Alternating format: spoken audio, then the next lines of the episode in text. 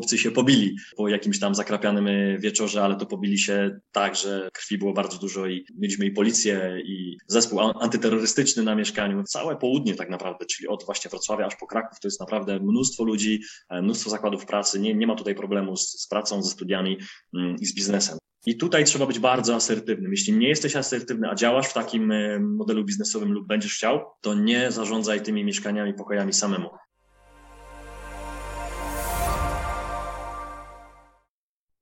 Mój dzisiejszy gość, Grzegorz Kusz, to przedsiębiorca specjalizujący się w podnajmie kwater pracowniczych oraz twórca kanału YouTube o tematyce biznesowo-inwestycyjnej.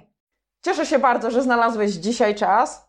Mamy czas świąteczno-noworoczny, wszyscy są zabiegani i zaganiani, więc ogromną przyjemnością dla mnie, dla mnie jest to, że dzisiaj znalazłeś i wyrwałeś ze swojego dnia kilkadziesiąt minut na tą rozmowę. Czym zajmowałeś się przed nieruchomościami i w jaki sposób rozpoczęła się Twoja przygoda w tej branży? Ja sporo robiłem. Pracowałem również na etacie. Często przedsiębiorcy, którzy nagrywają jakieś kanały lub dzielą się wiedzą albo robią szkolenia, trochę tak na taki margines przesuwają ten etat, mówiąc, że ten etat jest ten zły, ta korporacja jest ta najgorsza i tylko musisz być przedsiębiorcą. Mm, ja to wszystko przeszedłem, bo mm, no może nie byłem w korporacji, ale byłem w dużych firmach, pracowałem w banku, miałem 16 różnych zawodów. Pracowałem na oczyszczalni ścieków, pracowałem na magazynie w Tesco e, za 5 zł za godzinę, jak dobrze pamiętam, w okresie noworoczno-wigilijnym właśnie, więc, e, więc to, to były no, trudna praca, więc, e, więc wykonywałem mnóstwo, mnóstwo rzeczy, ale tak przechodząc do tego biznesowo, czym się zajmowałem, mm, to to zajmowałem się wieloma rzeczami. Już nie wiem, kilka z nich wymienię. Na przykład y, pracowałem w marketingu sieciowym i to też y, myślę, że dla osób, które się zastanawiają albo są w wieku 18-20, nie wiedzą jeszcze, co chcą robić, to mogę powiedzieć, że marketing sieciowy to jest y, no, dla wielu ludzi szkoła życia. Można się tam naprawdę nauczyć wystąpień publicznych, ogarniania takiego dnia, mm, planowania kalendarza, umawiania spotkań, prezentacji, naprawdę wielu rzeczy, więc, więc jeśli ktoś jest w marketingu i nie widzi tam nawet możliwości zarobkowych, to na pewno da się z tego wyciągnąć sporo, więc tam pierwsze gdzieś tam e, takie kroki. No i moja firma zajmowała się również kiedyś e, wideo kręceniem takich filmów na, na YouTube'a. To były czasy, kiedy ten YouTube e, powstawał, to było chyba 9 lat temu, więc same początki. Nagrywaliśmy programy motoryzacyjne no ale z tego pieniędzy nie było, więc tak skracając historię, robiłem bardzo dużo różnych rzeczy, szukając E, dla siebie drogi. E, no i tej drogi szukałem i szukałem i szukałem i w końcu znalazłem. I te nieruchomości zaczęły się tak trochę przypadkowo, bo kiedyś znajoma chciała mieszkanie sprzedać mm, i nie do końca umiała. I ja stwierdziłem, że, mm, że jej to mieszkanie po prostu pomogę sprzedać. I nie, nie wiedząc e, nic na ten temat, zrobiłem dni otwarte dni otwarte chyba 15 lat temu, albo 12, gdzie nikt o tym nie słyszał. Mm, zaprosiłem też kilku agentów e, nieruchomości z różnych biur. Okazało się, że były różne wyceny, więc to też mi dało do myślenia, że e, różna wycena przy trzech agentach i ona wynosiła wtedy chyba 25 tysięcy złotych, wtedy to było bardzo dużo. Mm, więc to mi też dało do myślenia. Sprzedałem jej to mieszkanie z sukcesem, mm, no a później tak naprawdę zacząłem, zacząłem e, szukać ty, tych nieruchomości, bo po przeczytaniu książki Biedny ojciec, bogaty ojciec, no gdzieś tam zasiało mi się to ziarno, że jednak te nieruchomości mm, są, są ciekawe po prostu dla mnie. I cały czas gdzieś byłem blisko tych nieruchomości, mimo że nigdy nawet nie byłem agentem nieruchomości, nigdy nie byłem jakimś pośrednikiem, a zaczęło się to od tego, tak już wchodząc w tą ostatnią fazę, czyli jak moja firma mm, się zaczęła zajmować nieruchomościami tak naprawdę, to, to spotkałem się z, ze znajomym z mojego miasta, który wynajmował swoje nieruchomości pod pracowników, a że w moim mieście wynajem na pokoje studenckie e, nie miał sensu, bo studentów i uczelni żadnej nie było, turystów również nie było, mm, ale za to było sporo pracowników, ponieważ była duża strefa, jest duża strefa ekonomiczna i jeszcze dodatkowo w tym czasie bardzo duże trzy mm, inwestycje budowlane się toczyły. Budowano stadion, galerię i chyba aquapark, jak dobrze pamiętam. Więc było półtorej tysiąca pracowników i gdzieś oni musieli mm, spać, więc ja wtedy zacząłem tematem podnajmu kwater się interesować.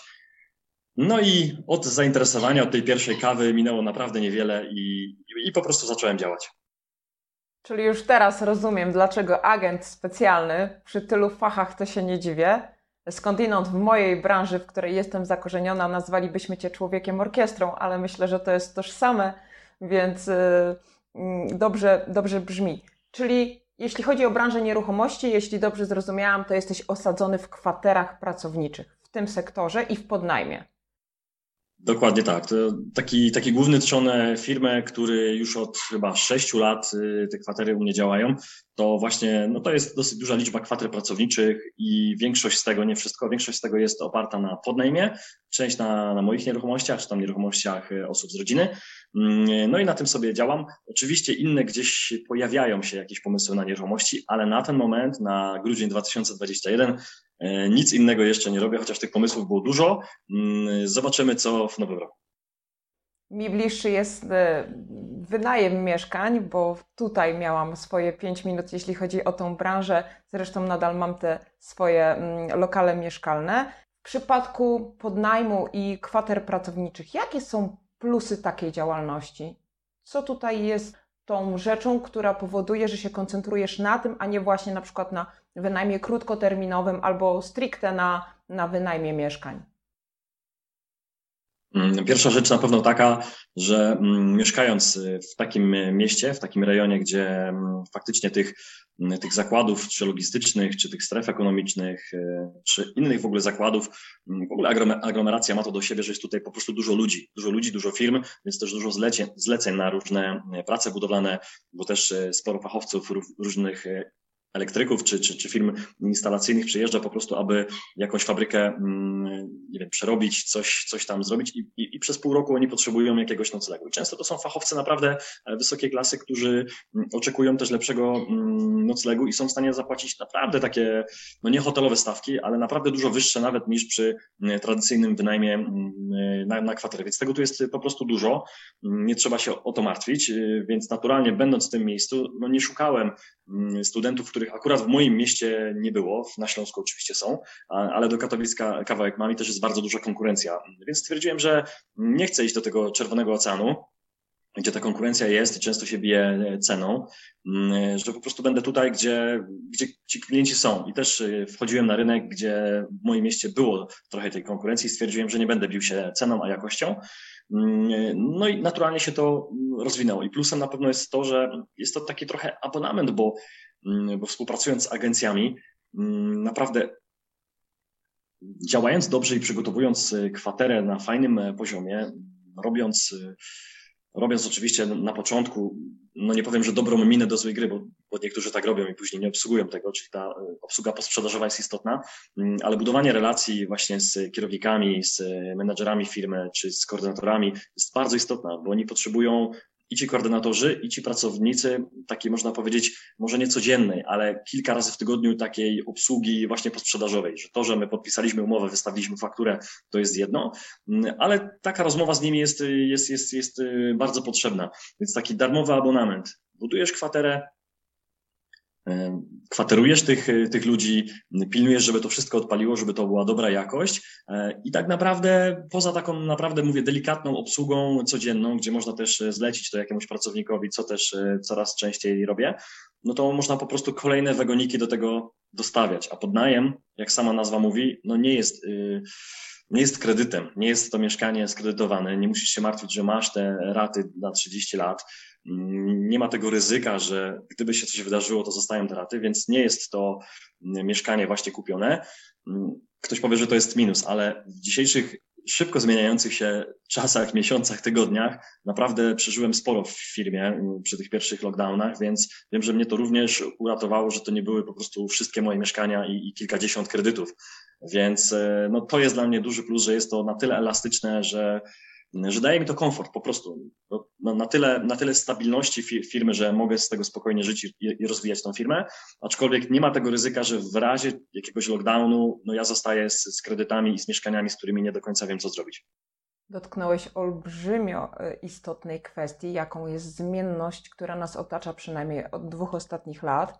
Myślę, że tutaj lewar nie tylko w Twojej branży, ale również w mojej pokonał wielu przedsiębiorców – i okazało się, że w momencie, kiedy przyszedł czarny łabędź i kiedy zamknięto gospodarkę, to jednak przedsiębiorcy z dużymi kredytami czy leasingami nie zawsze byli sobie w stanie poradzić, więc na pewno jest to duży atut, to o czym wspomniałeś. Jak w ogóle sprawdzić rejon? Czy rejon, na przykład, w którym mieszkam, jest dobry na podnajem? Jaki, czym się musi charakteryzować taki rejon, żeby był dobry dla tej niszy, którą jest właśnie podnajem czy kwatery pracownicze. Mhm. A w jakim ty mieszkasz rejonie, Ela? Dolny Śląsk. Ja jestem Legnica na co dzień. Legnica. No to y, nie działam w Legnicy, nie, nie, działam na Dolnym Śląsku, ale wiem, że to jest bardzo dobry rejon do, y, do działania na kwatery, dla studentów. W ogóle bardzo, bardzo ciekawy rejon. Całe południe tak naprawdę, czyli od właśnie Wrocławia aż po Kraków, to jest naprawdę mnóstwo ludzi, e, mnóstwo zakładów pracy. Nie, nie ma tutaj problemu z, z pracą, ze studiami mm, i z biznesem, więc to jest świetne, no świetne miejsce. Jak sprawdzić? Tu też warto sobie zadać pytanie, kto ma być klientem, bo może to troszkę rozszerzę. Podnajem mm, nie jest tylko dla y, kwater pracowniczych. To jest logiczne, bo można podnajmować przecież y, może jeszcze prostszy przykład, żeby każdy zrozumiał, nawet ktoś, kto się nie interesuje. Większość sieci hoteli działa na podnajmie, czyli mamy biurowiec w centrum Krakowa czy Katowic i właścicielem tego biurowca jest jest jakiś fundusz czy jakiś e, inwestor, który to zbudował. No i zwróćcie uwagę, że w takim wieżowcu, biurowcu, który ma 20-30 pięter, no to nie na 20-30 piętrach jest hotel, tylko na kilku lub kilkunastu. Często to są mieszkania, jakieś biura, jakieś restauracje, a tych, nie wiem, 5 czy 10 pięter jest wynajętych właśnie dla sieci hoteli, która później podnajmuje przecież te pokoje e, końcowemu klientowi. I tak to wygląda. I kiedyś się nad tym nie zastanawiałem, ale sprawdzając te statystyki, no wyszło, że chyba 80 kilka procent e, właśnie hoteli na całym świecie działa na zasadzie podnajmu. Także podnajmować można wszystko, a w jaki spra sposób sprawdzić to, to miejsce, czy ono jest dobre. Mm, ja zawsze mówię, że najprostszym sposobem jest takie testowanie rynku, czyli nawet wystawienie takiego próbnego e, ogłoszenia wystawienie próbnego ogłoszenia do, mm, do jakiegoś portalu, mm, czy kilka telefonów do agencji e, pośrednictwa pracy, czy do zakładów, które znajdują się w danym rejonie. Jeśli oczywiście tych zakładów nie ma, no to to już jest troszkę mm, trudniej, bo załóżmy, że ktoś mieszka na jakiejś wiosce. I mówi sobie Grzegorz, no fajnie, mówisz o Wrocławiu, Katowicach, Południu, Krakowie, a ja mieszkam w małej miejscowości. Ale zaskoczycie, w wielu miejscowościach małych e, są duże zakłady bo jest tam dużo jeszcze miejsca na wybudowanie tego zakładu, czyli na całą logistykę, na miejsce, na parkingi dla tirów. W miastach, no znajdź w dużym mieście atrakcyjną działkę, która ma 10-20 tysięcy metrów kwadratowych. No jest to prawie niemożliwe dzisiaj, więc duże centra logistyczne budują się przy trasach, żeby był dojazd, ale to już nie jest w mieście, tylko to jest często już na jakiejś e, wiosce, więc wtedy kwatery w najbliższej wiosce lub kilka kilometrów od tego zakładu i ewentualnie mm, zaproponowanie nawet tej firmie jakiegoś busa którego możesz ty kupić i nawet im wynajem, wynająć lub być kierowcą, jeśli nie masz innego zajęcia, bo też znam y, takie, mm, takie firmy, które dokładnie dołożyły jeszcze usługę dowozu pracowników do pracy, no to jest to świetna taka, można być komplementarna usługa, której często nawet agencje nie są w stanie wymyślić, a jak oni to dostają od ciebie jako usługę zamkniętą, to mówią, wow, super, my tego potrzebowaliśmy, więc myślę, że no, że oczywiście, jeśli ktoś mieszka na jakiejś bieszczackiej wsi, gdzie może nie ma być nawet, problem. To może być problem, ale w większości miejsc i nawet małych miejscowości te zakłady po prostu e, są w odległości kilku, kilkunastu kilometrów, a jeśli nie, no to one się budują, bo, bo ten, no, po prostu zakłady logistyczne, przeładunkowe, Amazony i tak dalej, one po prostu szukają cały czas mm, nowych lokalizacji i, i, i budują się i myślę, że będą się budować. E-commerce się tak rozwija, że ja myślę, że najbliższe pięć lat to będzie, e, to będzie wybuch w Polsce, nawet chyba nie pięć, myślę, że nawet dwa. Co prawda, jeśli jestem na Śląsku, to właśnie zawsze zastanawia mnie to, że tam już nie ma żadnej wolnej przestrzeni.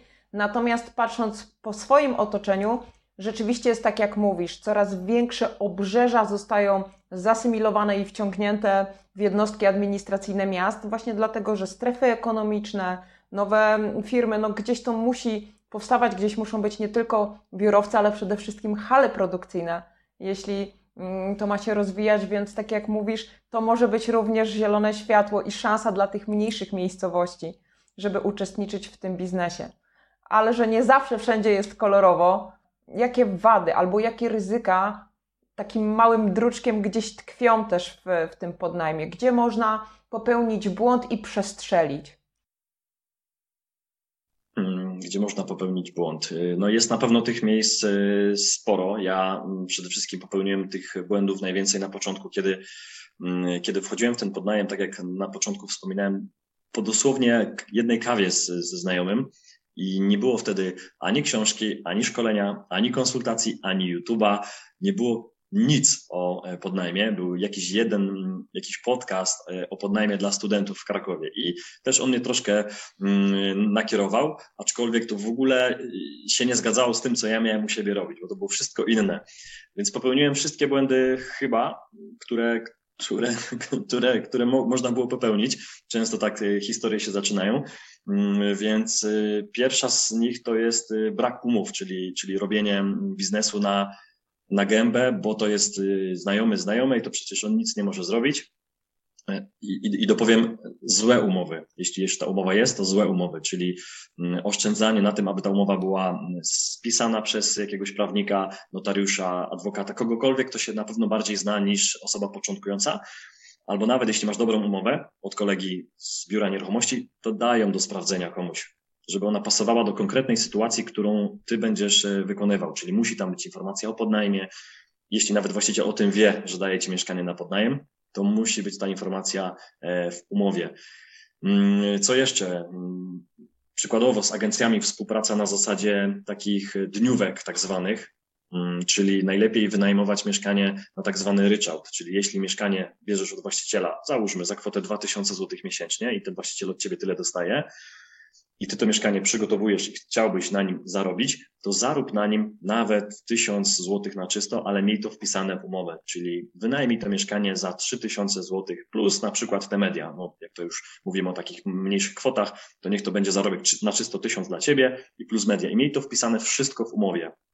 Bo jeśli będziesz miał wpisane, że ta firma wysyła ci jakieś kwoty, że ten mieszkał 3 dni, ten mieszkał 20, na to się zgodzisz, no to później e, popłyniesz. To też zrobiłem jako błąd. E, co jeszcze?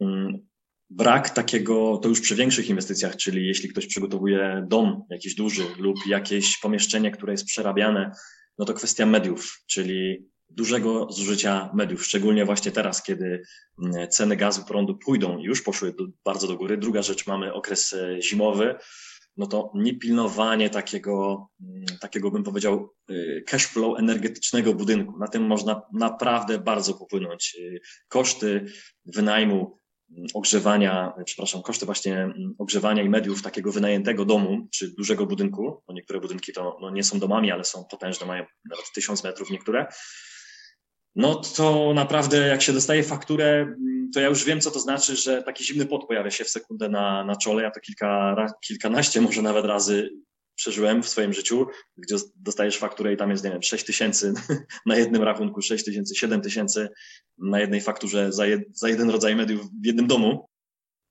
Także można się, może się zrobić e, gorąco, więc przy sprawdzaniu takiego domu, czy dom jest ocieplony, jakie są okna, jakie są koszty ogrzewania, już przy oglądaniu takiej nieruchomości można spytać właściciela i poprosić nawet o, e, o rachunki.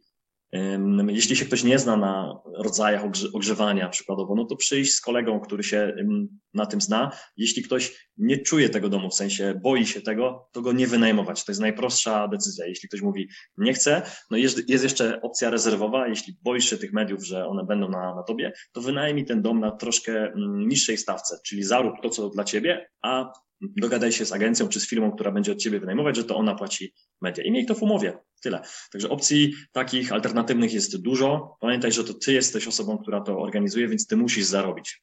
Rób tak, żeby ta firma mm, korzystała z dobrej jakości, ale nie miej całego ryzyka na, mm, na sobie.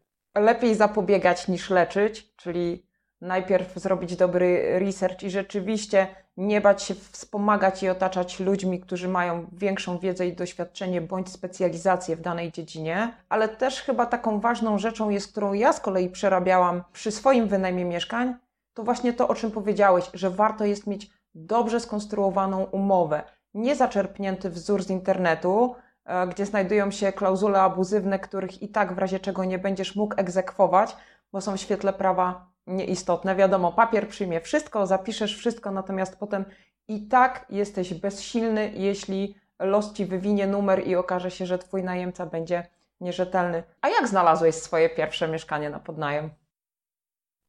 Nie musiałem go szukać, bo mieszkałem w nim.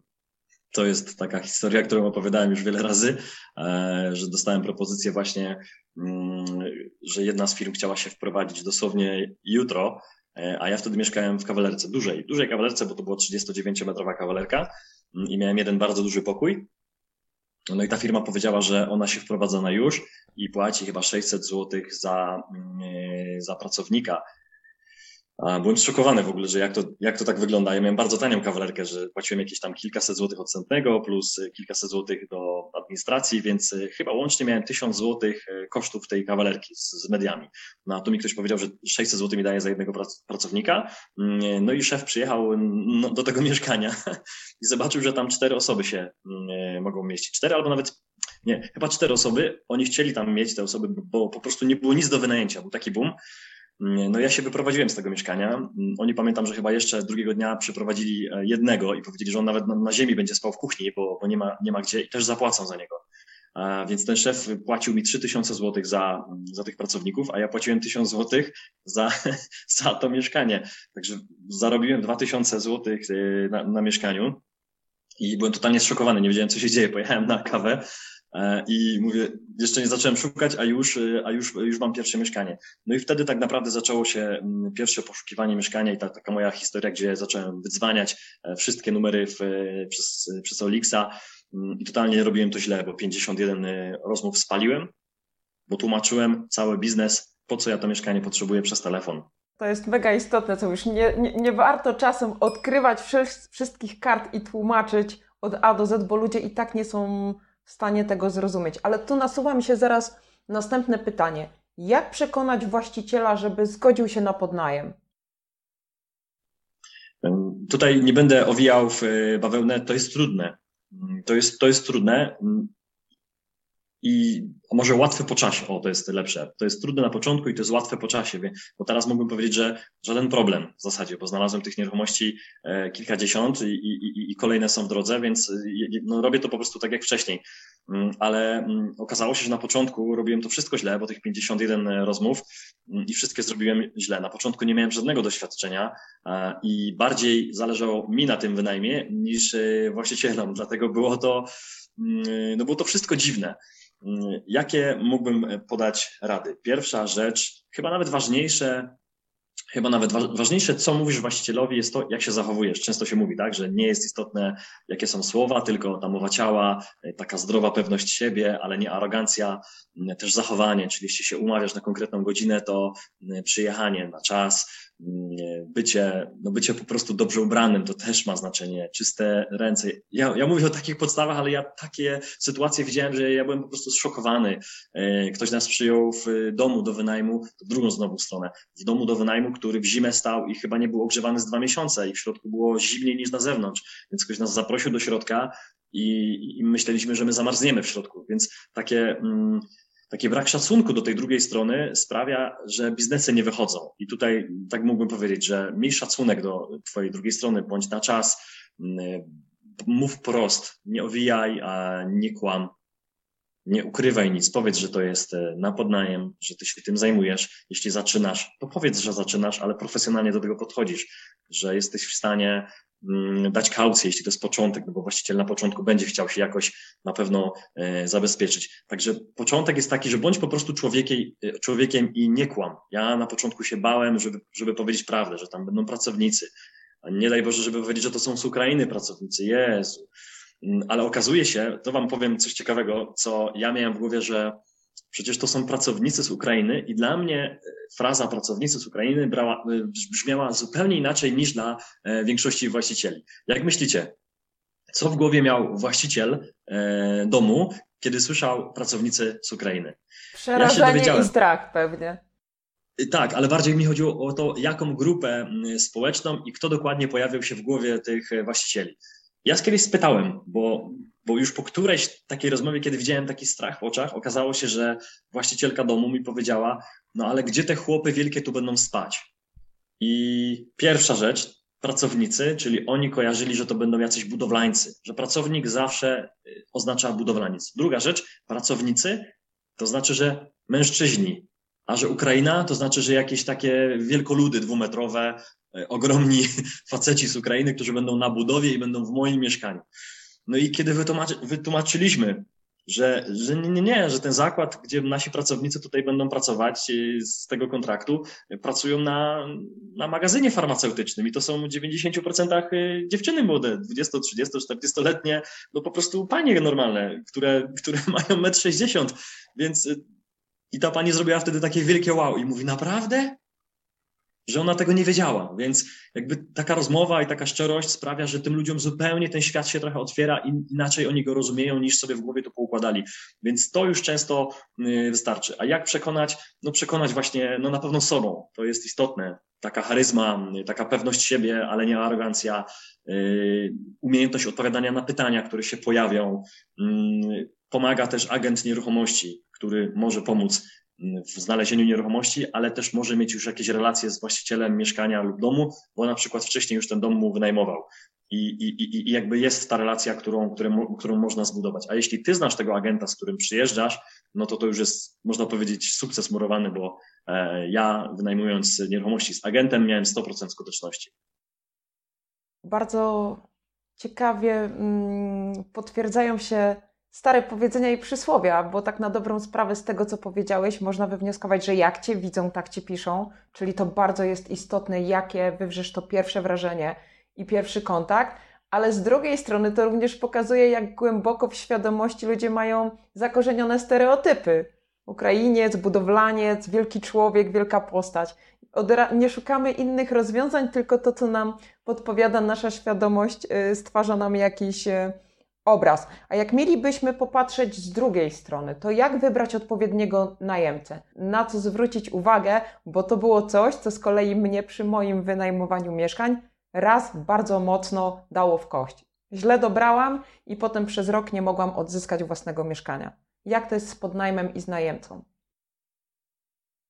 Mm, więc y, powiem Ci tak, Jola, miałem w tym roku, mm, w tym roku też taką e, historię, przygodę z osobą, która nam nie chciała z mieszkania wyjść, bo oprócz tych kwater pracowniczych, jakaś tam część naszego biznesu, ale to jest mało, może 5-10%, to są pokoje dla młodych, pracujących Polaków, czyli nie dla studentów, ale dla takich Polaków, którzy mają 20, 20 kilka lat, jeszcze nie stać ich na kawalerkę, ale są w stanie za te 7-8 stówek sobie taki pokój w dobrym standardzie mm, wynająć. No i na jednym z mieszkań, które, które mieliśmy świeżo po remoncie, właśnie przyjechała taka dziewczyna, gdzie złamaliśmy wszystkie takie podstawowe zasady, bo nie dość, że ona chciała się wprowadzić już dzisiaj, teraz, w tym, w tym momencie, a mieszkanie nie było gotowe, bo jeszcze w łazience mieliśmy troszkę rozkopane i, ja powiedziałem wspólnikowi, nie wprowadzajmy jej, bo po prostu ja uważam, że to nie jest dobry czas. Druga rzecz, nie miała kaucji, miała tą kaucję gdzieś tam kiedyś później wpłacić, no i nie miała tej kwoty za wynajem, którą chcieliśmy od razu. Czyli można powiedzieć, że nic się nie składało, nic y, nie pasowało. Dużo czerwonych lampek dużo, same czerwone lampki. Mm, tutaj jakby tym nagraniem nie mam e, pretensji do, do, do Roberta, bo już sobie to prze, przedyskutowaliśmy. E, on po prostu zaufał, bo mieliśmy puste to mieszkanie i ja rozumiem go doskonale, bo chciał wpuścić. Mówi, no to wpuśćmy tą dziewczynę, że będzie to mieszkanie już zarabiać. A był to ten czas e, ciężki lockdownów i tych wszystkich dziwnych rzeczy, więc też każde, ka, każde pieniądze były istotne po tym naszym remoncie. No i skracając historię, mm, no, pozwoliliśmy jej na wszystko, na co ona chciała i okazało się, że nam się to później odbiło niestety. Mm, no nie będę całej historii, opowiadał, bo chyba jeden z moich filmów jest całkowicie poświęcony tej, e, tej, tej historii. Podlinkujemy, jeśli, jeśli możemy, tak, to możemy, podlinkujemy. Tak. Dokładnie, jak straciłem 5 tysięcy chyba złotych, tam jest e, taki tytuł. No i pamiętam, że że no, zrobiliśmy wszystkie błędy, które mogliśmy, więc jak dobierać taką osobę? Na pewno nie robić takich wyjątków. A, że to jest przecież kolega kolegi, że przecież to dał ci kontakt, więc co on ci może zrobić, przecież znasz go ze szkoły, no to nie ma wyjątków, to po prostu oddajesz komuś wartość, y, no, oddajesz komuś klucze do mieszkania wartego kilkaset tysięcy złotych e, przy, przy podnajmie mieszkania, które nie jest twoje. Więc nie możesz sobie pozwolić na to, że mieszka tam osoba, która no powiem dosłownie, jest niespełna rozumu, bo jeśli ona przychodzi i ta dziewczyna miała 5 zł na koncie i nam to pokazywała wprost na telefonie, że co my od niej chcemy, jakie pieniądze, przecież ona ma 5 zł na koncie i nam pokazuje telefon, no to to, to nie jest y, zdrowy człowiek, tak no, nie obrażając, ale no, naprawdę to, ktoś jest, coś jest nie tak z, z, z, taką osobą, więc musimy bardzo uważać i bardzo zweryfikować. Co weryfikuje? Na pewno dobra umowa, na pewno nasze zasady, których się trzymamy od początku do końca i jesteśmy, mm, jesteśmy tacy odpowiedzialni za to, ale jesteśmy też y, równi do wszystkich. Nie mamy lepszych lub gorszych klientów. Nie, nie traktujemy naszego kolegi kolegi trochę lepiej, bo, bo, bo znamy kolegę. Absolutnie, bo, bo wtedy nam się to odbije. I kolejna rzecz, mamy wysoką kaucję. Wysoką kaucję, ona weryfikuje bardzo. Jeśli ktoś nie ma pieniędzy, żeby sobie kupić mieszkanie, no to znaczy, że idzie wynająć całe mieszkanie. A jeśli nie ma, żeby wynająć całe mieszkanie i dać tam kaucję 3-5 tysięcy, to przychodzi do nas. Ale jeśli nie ma nawet kaucji na pokój, to znaczy, że powinien zostać u mamy jeszcze, że to jeszcze nie ten moment. I tak uważam, bo, bo już słyszałem, że są kaucje za kawalerki 5 tysięcy złotych. No więc dlaczego ktoś nie, nie, nie ma półtorej, dwóch tysięcy złotych na kaucję za pokój? Jeśli nie ma, no to jeszcze nie jest to moment, żeby wynajmował mieszkanie, bo będą na pewno e, problemy. Także myślę, że, że to jest na pewno, to są na pewno takie takie twarde zasady, których trzeba się trzymać, bo to jest łatwy biznes do zrobienia, tak, y, tak patrząc z boku, ale jest kilka takich pułapek, na które można się nabrać, y, będąc dobrym człowiekiem, tak? Ktoś nas zaczaruje, panie Grzegorzu, przecież, przecież, no przecież ja taka jestem dziewczynka, no przecież nie wpuści mnie pan. I tutaj trzeba być bardzo asertywnym. Jeśli nie jesteś asertywny, a działasz w takim y, modelu biznesowym lub będziesz chciał, to nie zarządzaj tymi mieszkaniami, pokojami samemu, tylko zatrudnij osobę do tego. Podpisuję się o moimi rękami pod tym, co powiedziałeś, e, czyli pod tym, żeby jednak pilnować swoich zasad. Moją zasadą było zawsze to, że nie wynajmuję moich mieszkań rodzinom z dziećmi. Mhm. I tu powinna nastąpić długa cisza, a resztę dopowiedzcie sobie sami, zwłaszcza, że pewnie przyznasz mi rację, że polskie prawo jest tak skonstruowane, że chroni tylko i wyłącznie najemcę. No tak to wygląda niestety, więc musimy sami jakoś się bronić, y, ale przy tych dzieciach faktycznie jest to, no jest to, jest to, jest to, jest to dużo trudniejsze. Mam kolegę, który nie wynajmuje też obcokrajowcom, też zrobił taką zasadę, bo miał też kilka historii różnych. No i powiedział, że po prostu nie chce, że, że oni nawet więcej proponują, żeby zapłacić za to mieszkanie, bo dla nich te 800 zł to nie jest aż tak dużo, czy tam 1000 zł za pokój ale, ale powiedział, że te pieniądze go nie przekonują, bo miał kilka takich problemów, że no, no co, później miał blokadę pokoju na kilka miesięcy, więc to się wyzerowało. Miałam blokadę mieszkania na rok, wiem o czym mówisz. Jeśli nie oglądasz mnie na YouTube i wolisz słuchać wszystkiego w formie podcastu, zapraszam Cię na Spotify, Google Podcasts i Apple Podcasts. Tam znajdziesz cały content w formie audio. A jak już tak. rozmawiamy o, o pieniądzach, jakim kapitałem trzeba dysponować? Yy Jaka jest bariera wejścia w podnajem?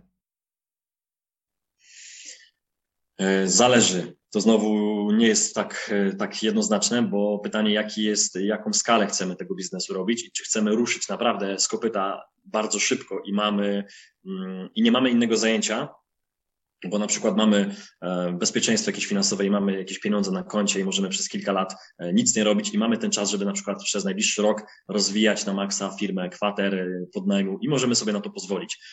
Chyba, że jesteśmy na etacie. No, rozmawiałem teraz z takim chłopakiem w piątek czy w sobotę, który po prostu jest w pracy na etacie 9-10 godzin go nie ma, no i on nie jest w stanie tego bardzo dynamicznie rozwijać, no ale chce i chce sobie rozwijać to powoli. Więc kapitał, no Kwestia kosztów, tak, czyli wejścia w ten biznes. Y, czasami można przejąć podnajem i ja to będę robił właśnie na koniec grudnia, gdzie mieszkanie jest gotowe i ono jest wyposażone nawet. I, i, i ktoś z tego biznesu wychodzi, zaproponował mi, żebym takie mieszkanie przejął. I wcale mało nie ma takich mm, ofert, więc można znaleźć. Oferta gotowa, czyli łóżka, meble, wyposażone mieszkanie. I ja mam po prostu wynająć to mieszkanie od właściciela. I to jest wszystko. To jest mój koszt, czyli jaki ja mam koszt? No wynajęcia mieszkania, czyli ja go wynajmuję za chyba 1800 zł, akurat to, to konkretne i już od stycznia mam y, najemców, którzy zapłacą mi w tym przypadku chyba 4000.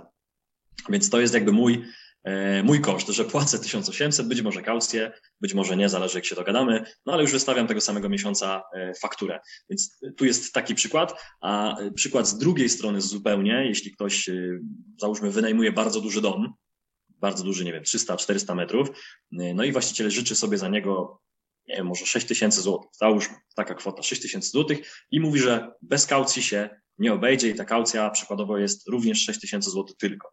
No to musisz przygotować sobie na pierwszy miesiąc, na, na ten dzień podpisania umowy, no te 12 tysięcy.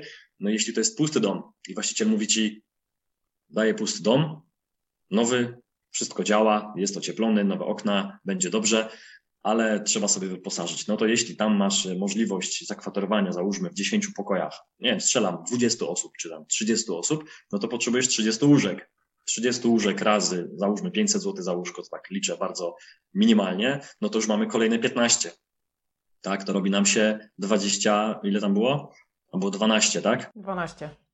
12. No 12 plus 15. Do tego jeszcze mamy wyposażenie, bo jeśli nie ma lodówek, pralek, sprzętu do kuchni mm, i tak dalej, i tak dalej. No wyposażenia. Dodatkowe, wszystkiego, co mhm. jest, Dodatkowe co jest niezbędne ten dom musi być gotowy do zamieszkania, czyli no cała pościel, mm, wieszaki, no sprzęt do kuchni, no wszystko, wszystko, talerze, jedzenie y, do jedzenia, więc y, no, no może być i kilkadziesiąt tysięcy złotych na, na jedną kwaterę, ale przykładowo, jeśli mamy te 30 osób, jeśli daliśmy ten przykład i mamy kontrakt, y, gdzie jesteśmy w stanie wynegocjować sobie stawkę, załóżmy 600 zł od osoby i to jest ryczałt na 30 osób, no to liczymy sobie, tak, 6, 600 zł razy 30 osób, no to każdy umie liczyć i wie, jaką fakturę wystawiamy e, w takim jednym miesiącu, tak? Że nawet jeśli mamy kilkadziesiąt tysięcy złotych kosztów na start, a jesteśmy w stanie e, wystawić fakturę na te 18 czy 20 tysięcy złotych mm, przy jednym dużym miejscu, no to, no to zaczyna się to e, spinać.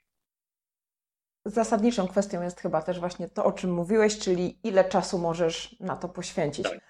Bo jeśli pracujesz dodatkowo na etacie, albo Twoim głównym zajęciem jest praca na etacie, łatwiej będzie Ci powoli skalować od tych mniejszych e, mm, nieruchomości zaczynać i pewnie tam też właśnie ten wkład będzie mniejszy.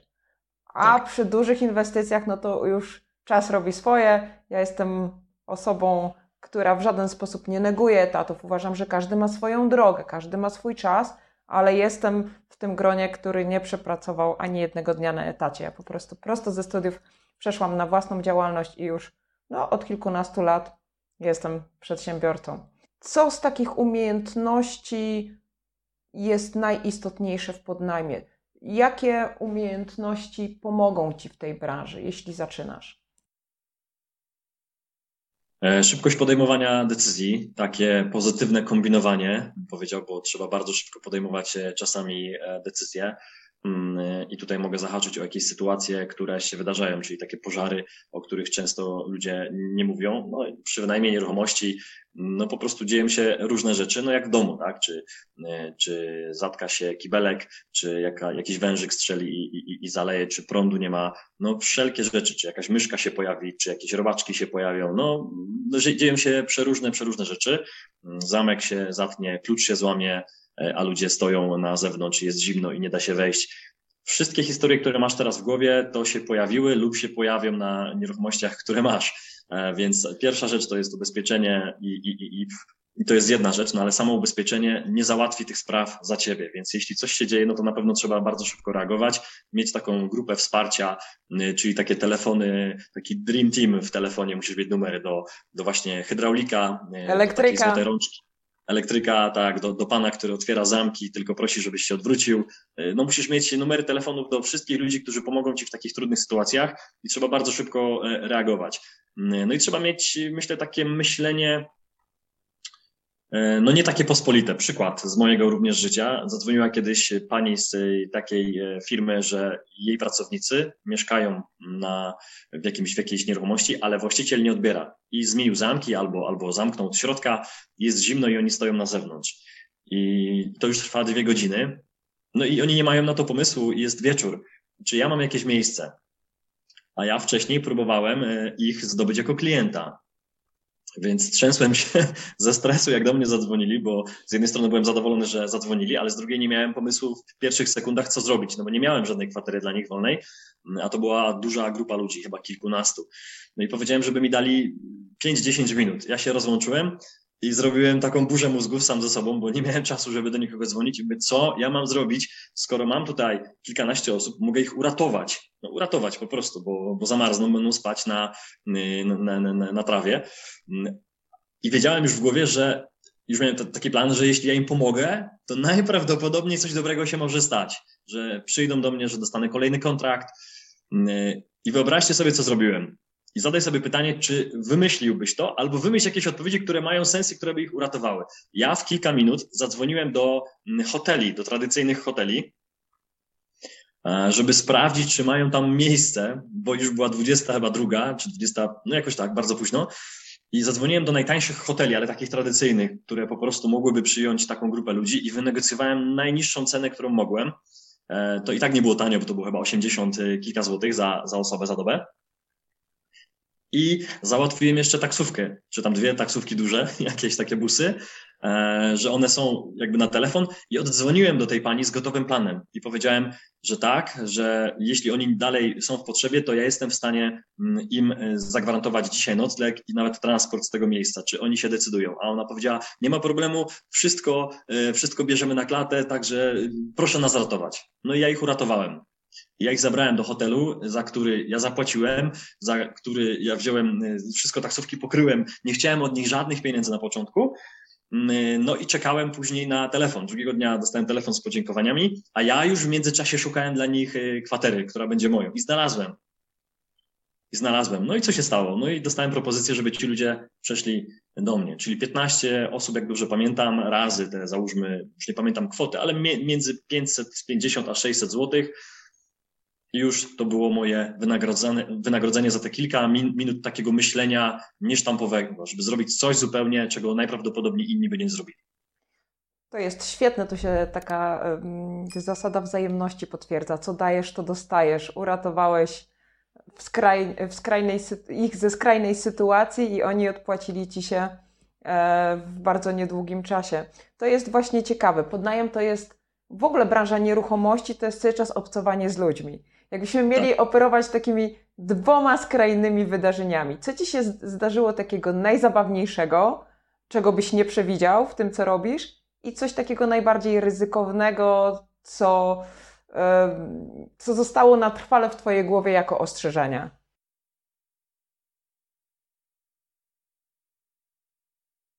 Hmm. No powiem tak, a propos tych e, Ukraińców, o których e, często e, mówimy, wiele razy miałem taką sytuację, że po prostu ci ludzie są mili, tak? Część tych z ludzi, część tych osób to są po prostu fajne osoby, które, które doceniły, szczególnie w tej sytuacji, kiedy mnóstwo tych pracowników wyjeżdżało no 4-5 lat temu, tak, kiedy ten, ten, ten, sytuacja tam u nich była najgorsza, więc ci ludzie naprawdę tutaj dziękowali. Ja mogę, może jeszcze wrócę do takiej jednej historii, kiedy, kiedy miałem pracowników, którzy u mnie pracowali, bo wcześniej, dwa lata wcześniej miałem agencję pracy, gdzie ja tych pracowników jeszcze u siebie w firmie zatrudniałem. No i pamiętam e, taką historię, kiedy płaciliśmy, kiedy płaciłem e, wypłatę jednej pani, no i ta pani zarobiła 3600 zł za miesiąc. No, była jej, jej wypłata za ileś tam, e, już nie pamiętam ile godzin, no i ona sobie to wypracowała. Ja jej to wszystko wypłaciłem i ona się rozpłakała. I ona się przy tym e, rozpłakała i mi bardzo podziękowała, przytuliła mnie i powiedziała, że ona jest w szoku. Mm, ja nie do końca wiedziałem, czy coś jest nie tak, czy za mało, czy coś źle, ale ona powiedziała, że ona na Ukrainie zarabia to w pół roku. Że ona zarabia to w pół roku i to była jej emerytura, bo to była właśnie kobieta, która już emeryturę miała płaconą, a dodatkowo musiała tu przyjechać sobie zarobić. Pół roku emerytury to był jeden miesiąc tutaj pracy i to było dla mnie takie, no, takie, no właśnie, tu były takie skrajne emocje, że to, to pamiętam bardzo. E, to pamiętam bardzo. No i też to, że właśnie takie osoby, które, które miały tutaj możliwość zarobienia tych dużych pieniędzy jak dla nich, zresztą 3600 kilka lat temu w Polsce dla Polaka to nie były e, wcale takie małe pieniądze. Mm, zresztą dzisiaj myślę, że wielu Polaków niestety nie zarabia nawet, nawet tyle. Mm, I, i część z tych osób bardzo fajnie reagowała, czyli, czyli zapraszała nas na kawę do tych, do tych, e, do tych miejsc, gdzie mieszkali, piekli nam jakieś ciasta. No to było bardzo takie przyjemne, że to było tak domowo i, i, i dużo tych chwil pamiętam. Czuć było wdzięczność. Na... Tak, to była taka wdzięczność, więc to tak, y, tak myślę na, na plus, że to było naprawdę fajne i taka kuchnia ukraińska, yy, ugotowana, przygotowana szczególnie przed świętami, gdzie wielokrotnie byliśmy zapraszani na jakąś wigilię, czy chociaż jakiś jeden dzień, gdzie można tam z nimi mm, zjeść jakieś, jakieś ich tradycyjne jedzenie, gdzie oni się naprawdę cieszą, kiedy z tego korzystasz. To jest, to jest super. To są ludzie, więc ja, ja do każdego gdzieś tam tą rękę wyciągam i tych stereotypów też nie powielam, że a, Ukrainiec jest taki czy taki, przecież nie pamiętasz historii i tak dalej. E, mnóstwo tych ludzi to są naprawdę świetni i świetni e, ludzie, a historia taka z drugiej strony, no, były też e, historie takie, które mroziły dosłownie krew w żyłach, gdzie gdzie też y, chłopcy się pobili e, po jakimś tam zakrapianym wieczorze, ale to pobili się tak, że, że no naprawdę to krwi było bardzo dużo i, e, i, i, i mieliśmy, mieliśmy i policję, i, i, zespół antyterrorystyczny na mieszkaniu, więc y, takie historie też przeżywałem. Także no, skrajne sytuacje były, były bardzo, Grzegorzu, jakby ktoś dzisiaj chciał rozważyć podnajem, skąd powinien czerpać wiedzę albo do jakich źródeł powinien się odnosić? Mm, od praktyków przede wszystkim, tu bym powiedział, od praktyków kropka. Jak to zweryfikować? Y, prosić o jakiś dowód taki, e, czyli jeśli chcesz y, być moim mm, osobą, od której czerpię wiedzę, no to albo poproś o to, czy ta osoba faktycznie się tym zajmuje, czy może jakoś to udowodnić, no albo to sprawdź, bo też to można sprawdzić. Często na rynku różnych usług i różnych e, szkoleń czy doradztwa są osoby, które mm, są znane z tego, że są właśnie znane z tego, że szkolą lub doradzają w temacie, którym się nie zajmują, tylko doradzają w danym temacie. I znam e, kilka takich branż e, i wiem, że jest kilka osób, które również na podnajmie czy na kwaterach też są bardziej znane z doradzania niż z robienia tego w praktyce. Ja przez długi czas w ogóle mm, nie zajmowałem się tym, żeby komukolwiek tą wiedzę przekazywać, tylko robiłem to w praktyce. Mało tego, ja nigdy nie zrobiłem żadnych warsztatów takich, e, ani szkolenia dwudniowego zamkniętego z, z podnajmu i z kwater. Nie mówię tego jako zarzut, teraz po prostu nie zrobiłem, bo nie miałem na to czasu. Nie miałem na to czasu, bo zajmowałem się kwaterami i, i, życiem też swoim, bo chciałem mieć trochę z życia, a nie tylko, żeby pracować i jeździć na szkolenia, e, a że zarabiałem całkiem e, fajne pieniądze z, z kwater podnajmu, to no, nie potrzebowałem. To nie znaczy, że, e, że nie mógłbym zrobić takiego szkolenia, kiedy miałbym więcej czasu. Tym bardziej teraz, kiedy, kiedy kanał mój na YouTube się rozwinął, sporo osób pisze dosłownie wprost, żebym takie zorganizował szkolenie, bo oni chętnie by przyjechali. No ale do tej pory tego jeszcze nie zrobiłem. Więc tutaj na pewno, na pewno szukałbym praktyków, jeśli bym chciał się od kogoś uczyć. A jak widzisz ten rynek dzisiaj? Jak on się zmienił po tych dwóch latach zawirowań? Czy się zmienił, czy się nie zmienił? Bo ty jako praktyk będziesz wiedział najlepiej. E, zmienił się, znaczy to było tak, że były takie fale mm, i to się bardzo mm, pokrywało z tym, co się działo w gospodarce polskiej. No bo wiadomo, że, że ci pracownicy nie przyjeżdżają tutaj się opalać, tylko wszyscy pracują e, i tych pracowników e, wczorajszych informacji chyba widziałem, że 900 tysięcy było ubezpieczonych w ZUS-ie. To była taka liczba, którą, którą podali oficjalnie, ale ile jest nieubezpieczonych, to tego nie wiemy. Chyba w rekordowym momencie było chyba półtorej miliona, czy milion siedemset tysięcy osób, może nawet około dwóch milionów. Ile tego, ile, ile jakby, jak, jak ta skala dzisiaj wygląda, nie wiem, 900 tysięcy, jak dobrze pamiętam, możecie sprawdzić w ZUS-ie za, yy, zapisanych, tak, ubezpieczonych, więc y, na dzisiaj tak to wygląda. Zmieniało się to bardzo, czyli zamykanie polskiej gospodarki, jakiś tam strach związany z sytuacją, bardzo duża y, grupa ludzi wyjeżdżała. Mm, część y, znowu zakładów pracy, szczególnie automotive, poprzez braki w częściach i zamknięcia linii czy ograniczenia produkcji, no to znowu wpływało na to, że tych pracowników było bardzo, bardzo no, duże ilości wyjeżdżały. Agencje pracy często mają naprawdę takie otwarte umowy, że są w stanie no, co tydzień tych pracowników zwalniać dosłownie, że ta umowa jest tak otwarta, że oni z tygodnia na tydzień są w stanie zwalniać tych ludzi. Mm, no i no i, i, często te umowy, szczególnie z dużymi agencjami, są tak skonstruowane, na, na co się godziłem, teraz jestem bardziej ostrożny, że oni w momencie, kiedy wyjeżdżają, no po prostu nie biorą tej odpowiedzialności na dwa miesiące do przodu, e, biorą na miesiąc. No ale który z właścicieli dzisiaj chce się zgodzić na to, abyś ty podpisał umowę na to, żeby to był miesiąc wypowiedzenia? Większość nie chce. Trzeba, każdy chciałby mieć taki komfort, że panie Grzegorzu, niech pan to wynajmie na dwa lata i ja będę tutaj sobie przez dwa lata z tego, z tego zarabiał. Więc tutaj na pewno no, duża elastyczność, zrozumienie, dla tej sytuacji e, i powiem Wam, co teraz e, stosuję. Czyli jak podpisuję umowę z właścicielem, jeśli e, wpisuję tam w umowie taki krótki wynajem, czyli że jest to tylko rok, to pod spodem wpisujemy punkt, który dotyczy tego punktu rocznego, że w momencie, kiedy gospodarka decyzją premiera rządu wejdzie w stan lockdownu i zostaną zamknięte firmy, ja, ja sobie taki punkt wymyśliłem, no absurdalne rzeczy trzeba wpisywać, to w tym momencie ta umowa przestaje mm, obowiązywać. No i mamy tam jakiś zapis, który po prostu sprawia, że ja jestem chroniony, tak, mogę sobie te rzeczy zabrać. Właściciel wie, że to, że ja mu zapłacę ten ostatni miesiąc, który, z którego korzystam, no ale, ale musimy, musimy z tego korzystać. powiem Wam, że większość, y, w zasadzie wszyscy właściciele mm, zgodzili się na ten punkt, no bo widzieli, jak wygląda rzeczywistość, że ja nie wymyślam tego dla siebie, tylko no, ty, ty, tylko, tylko sytuacja wymusza to na mnie, no bo po co, mnie, po co mi mm, kilkanaście pustych nieruchomości, za które ja i tak nie będę płacił, no bo przecież nie mam przychodu, No i co ten właściciel pójdzie ze mną do sądu i będzie przez y, w sądach zapchanych będzie kilka lat się bił o, o jeden czy dwa czynsze? No bez sensu. Także lepiej się dogadać. No i no to, to jest na pewno rzecz, która, która się zmieniła. Ja myślę, że suma summarum ludzie mimo wszystko Grzegorzu rozumieją tą sytuację. Ta rotacyjność wprowadza taką niestabilność e, w wielu dziedzinach życia, że ludzie też to widzą i jakby zdają sobie w pełni sprawę, że to nie jest coś zamierzonego przez ciebie, co ma na celu ich oszukać, tylko są to po prostu warunki, które ktoś nam odgórnie dyktuje. Warunki z góry. Mogę jeszcze dodać, Jolu, że, mm, że oczywiście te rozmowy były łatwiejsze z osobami, które były właścicielami e, nieruchomości, a trudniejsze z osobami, które miały kredyt na karku i, i zdarzało się tak wielokrotnie, że moja kwota za wynajem to była równowartość raty, którą właściciel musiał wysyłać do, wysyłać do banku.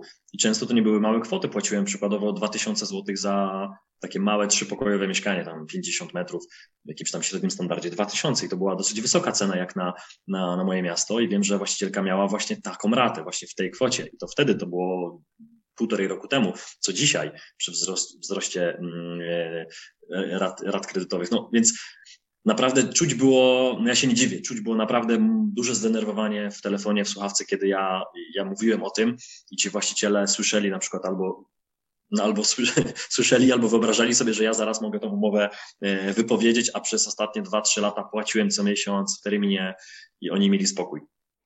Wiesz, Grzegorzu, to jest tak moim zdaniem, że problem jest o wiele, wiele głębszy. To wynika z braku Oczywiście. edukacji finansowej, z braku zabezpieczania sobie poduszek finansowych, bo gdyby taki właściciel miał odłożoną sporą część pieniędzy, to nie zachwiałoby nim 2-3 miesiące przystoju, tylko zrozumiałby i byłoby mu łatwiej. A to niestety obserwuję na co dzień, że jest to ogromny problem. My rozmawiamy o inwestowaniu, a tak na dobrą sprawę to powinno się zacząć rozmawiać o edukacji tych podstawowych mm, pojęć, czyli rozeznania swoich przychodów, wydatków, budowania oszczędności, a dopiero gdzieś w dalekiej perspektywie inwestowania. Zdecydowanie. Znaczy tu się z, z Tobą, Jolu, zgodzę bardzo dokładnie i e, dodam jedną rzecz, że właśnie w styczniu ruszamy na naszym kanale z takim cyklem właśnie poświęconym temu, o czym powiedziałaś, bo e, mnóstwo osób przez te dwa, prawie i pół roku już e, kanału, który prowadzę, pisało, że fajnie, że Grzegorz mówisz o kryptowalutach, o nieruchomościach, o flipach, o złocie i tak dalej, i tak dalej. Opcji inwestycyjnych jest dużo, jednak ja z żoną, z dwójką dzieci zarabiamy, nie wiem, 7 tysięcy złotych łącznie i mamy do wyżywienia cztery osoby, mamy psa, mamy kredyt, mamy dwa samochody, przedszkole, jedzenie i, i, i mamy, mamy długi. Jak my mamy to zrobić, żeby żeby nie mieć długów, to po pierwsze, dwa, policzyć sobie budżet, zarabiać więcej, a na końcu inwestować. Także rusza w styczniu taki cykl na naszym kanale od właśnie podstaw, budowania budżetu, świadomości, jak to liczyć, gdzie to liczyć i tak dalej, i tak dalej. Mnóstwo tych rzeczy, bo po prostu ludzie o tym napisali, że dla nich zdecydowanie, dla części grupy zdecydowanie ważniejsze, no i to jest logiczne, jest ten budżet, umiejętność policzenia, niż to inwestowanie, no bo nie mają przecież z czego inwestować. Bardzo się cieszę, że taki cykl odcinków powstanie.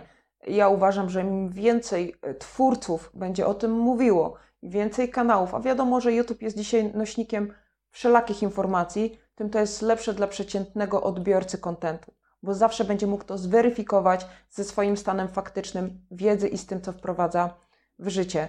Coraz częściej i coraz głośniej, wracając jeszcze do naszego tematu, bo chciałabym poznać Twoje zdanie, jak myślisz, czy podatek katastralny zostanie wprowadzony i czy on się odbije na, na tym sektorze nieruchomości, w którym pracujesz, w którym jesteś na co dzień?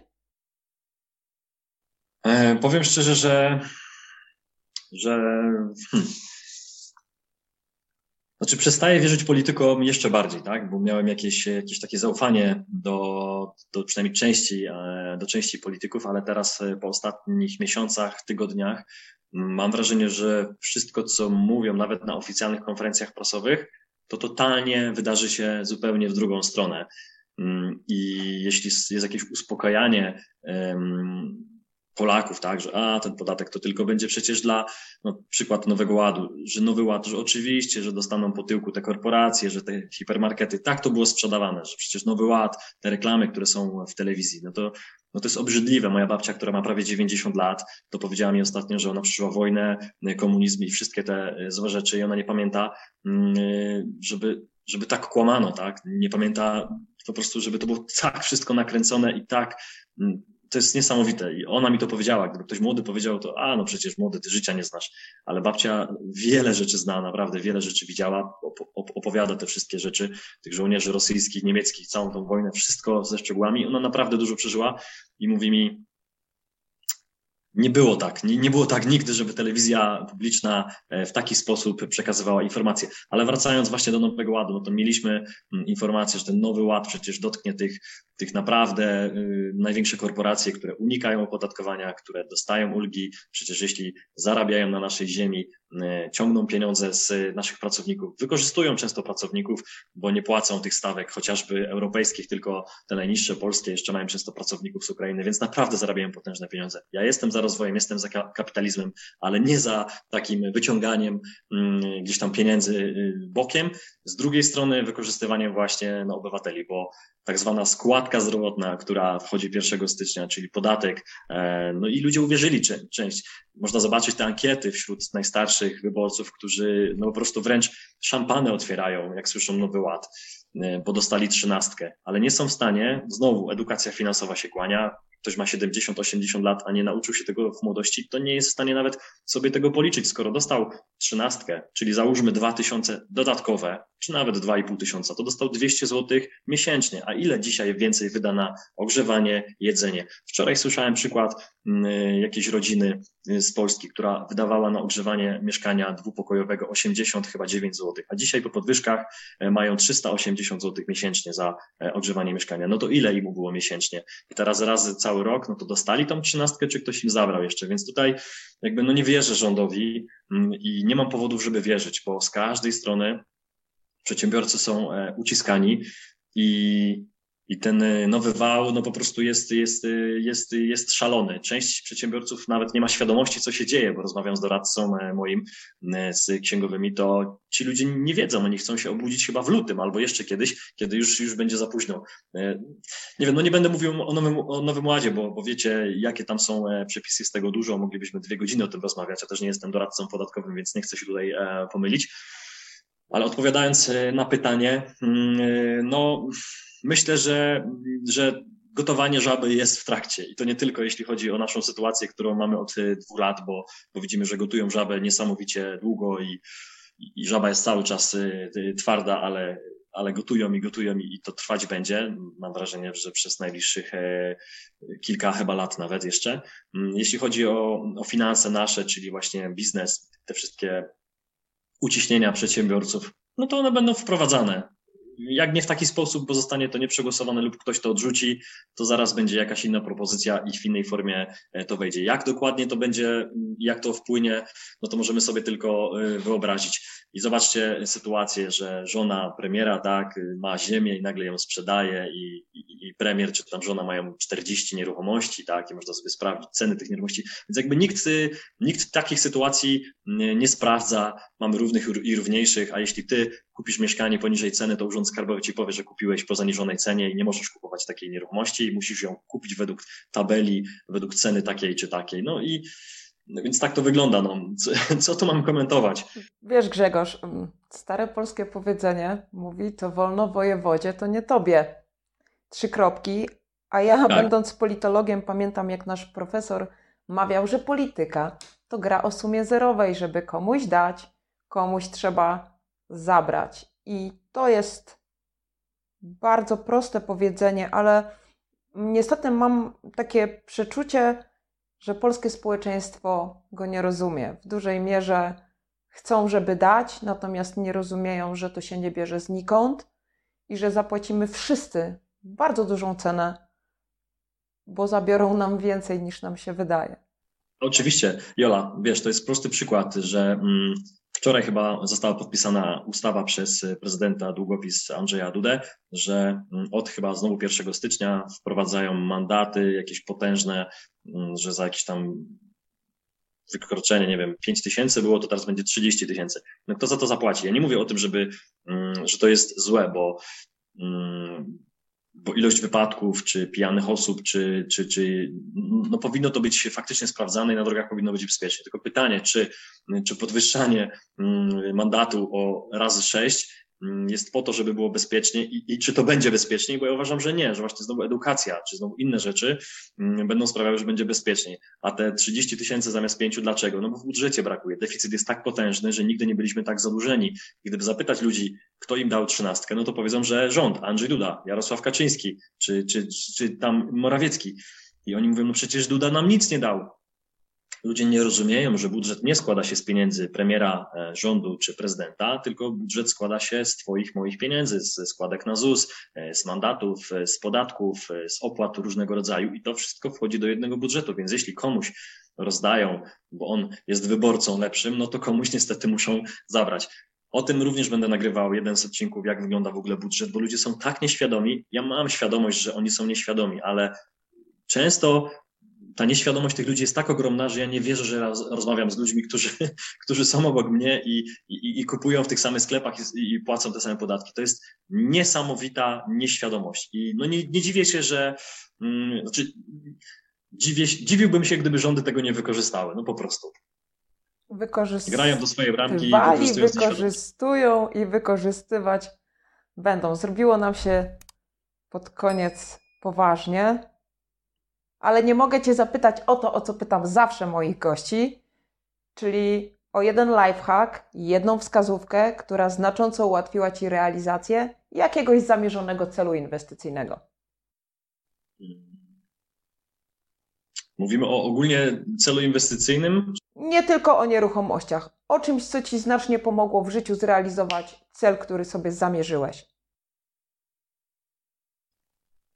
Pierwsza rzecz, taką, którą mam w głowie, mam w sumie dwie, ale to powiem o dwóch. Pierwsza rzecz to jest, to są wizualizacje w ogóle. Powiem Wam coś, co kiedyś nie wierzyłem. Y, teraz miałem też spotkanie z taką osobą kilka dni temu, która mi powiedziała dokładnie o tym samym. I to był bardzo bogaty człowiek.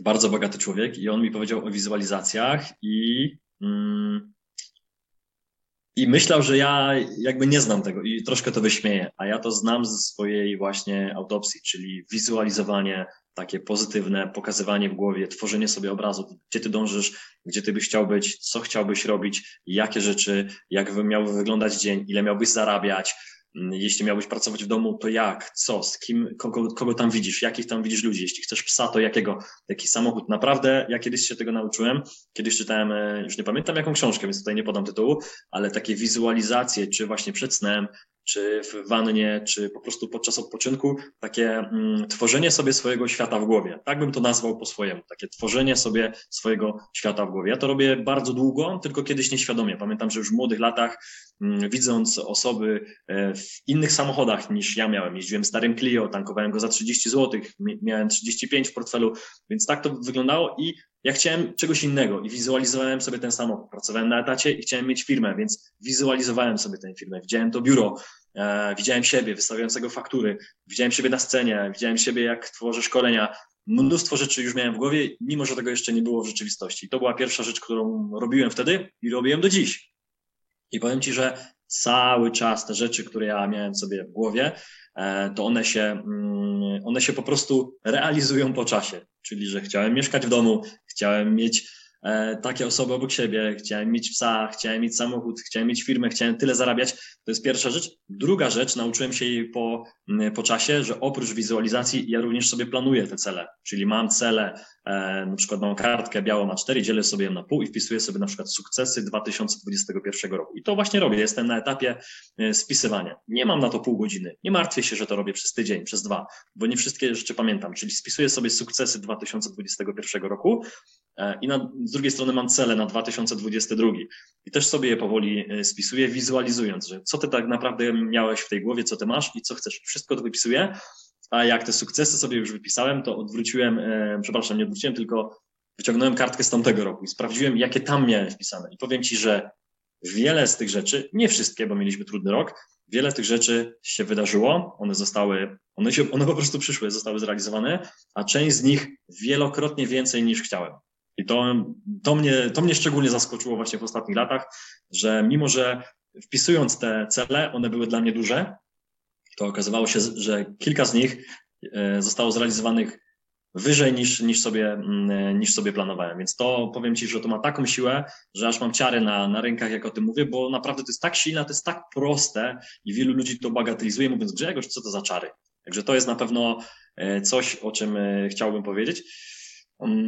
No i myślę, że chyba takie dobre relacje z ludźmi to jest istot, niesamowicie istotne. To jest e, dla mnie takie też istotne, żeby właśnie, żeby mieć dobre relacje z ludźmi, Mm, dołączam, dołącza do tego budowanie swojej marki, bo to jest bardzo ważne, żeby ludzie wiedzieli, czym ty się zajmujesz, żeby się pokazywać, żeby się nie wstydzić tego, że jesteś agentem e, nieruchomości, agentem ubezpieczeniowym, że sprzedajesz fotowoltaikę, że to, że tam to mów ludziom, bo tam są wszędzie klienci w internecie, nie bój się, buduj markę osobistą.